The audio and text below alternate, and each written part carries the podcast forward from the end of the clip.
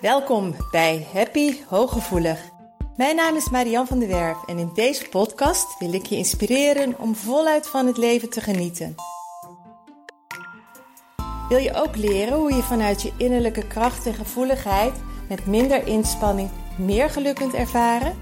Heb je zin om positief, energiek en vrij van onzekerheid en angst door het leven te gaan? Dan is deze podcast voor jou bedoeld.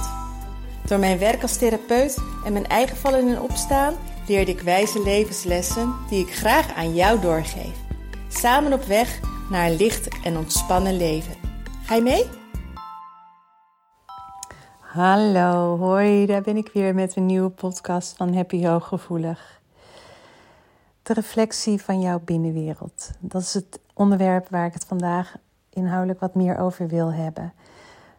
Dat is naar aanleiding van Ehm, een hele mooie sessie die ik vandaag had met een hele lieve vrouw. En um, dit, dit keer ging het over relaties met andere mensen.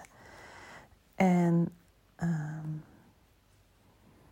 op een moment dat jij mensen in je omgeving hebt waar je niet blij van wordt. Of mensen die jou niet oprecht behandelen, mensen die aan jou voorbij gaan die geen respect voor je hebben, uh, iemand die over je grens heen gaat, iemand die manipuleert, noem maar op.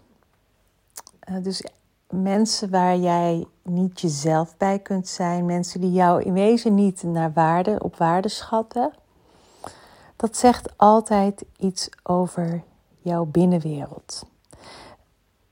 Jouw binnenwereld, de manier waarop jij met name ook naar jezelf kijkt, over jezelf denkt en het gevoel wat je over jezelf hebt of over situaties,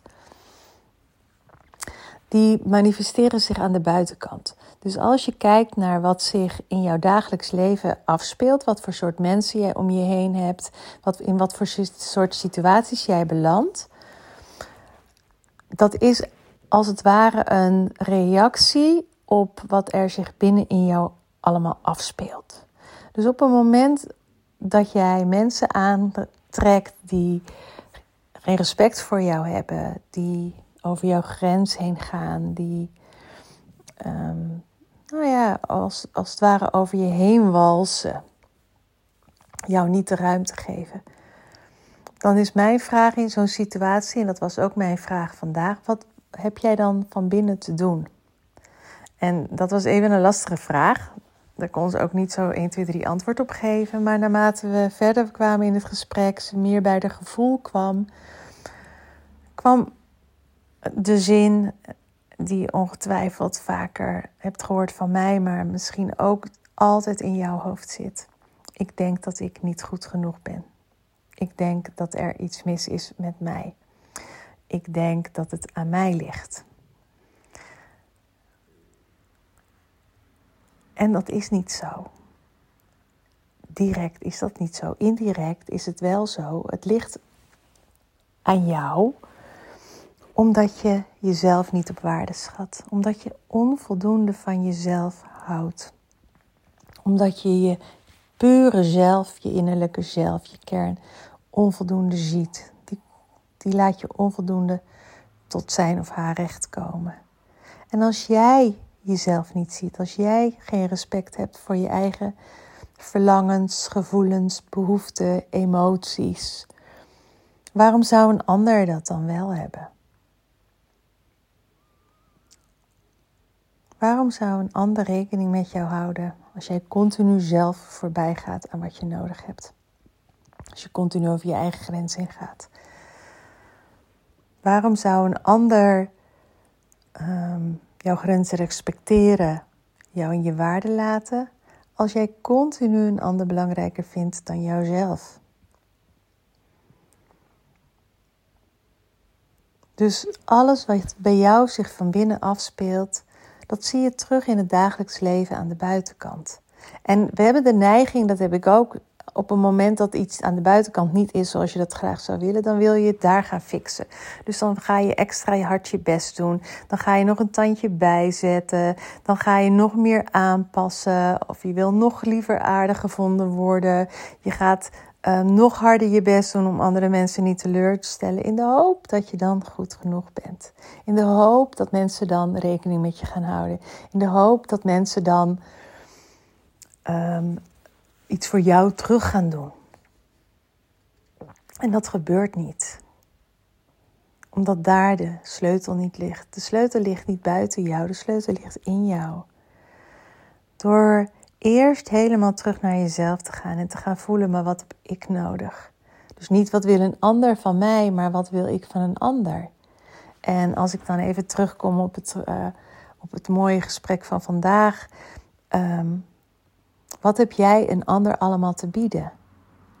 Ga eens kijken naar jouw talenten, naar jouw kwaliteiten, naar wat je zo al 1, 2, 3 opnoemt. Je grote hart, je, je empathisch vermogen, je zachtheid, je betrokkenheid, je, je, je eerlijkheid, je oprechtheid, je, de intensiteit waarmee jij investeert in een relatie. En dat mag je allemaal ook aan jezelf geven. Dus je mag investeren in de relatie met jezelf. Je mag je diep verbinden met je hart. Je mag jezelf compleet op waarde schatten. Je mag respect hebben voor je eigen behoeften en verlangens en grenzen. Dus daar, al alles wat jij voor een ander kan betekenen, dat mag je ook aan jezelf gaan geven, alsof je, je de geliefde van jezelf bent. Maar je mag het daarna vervolgens ook terugverwachten van een ander.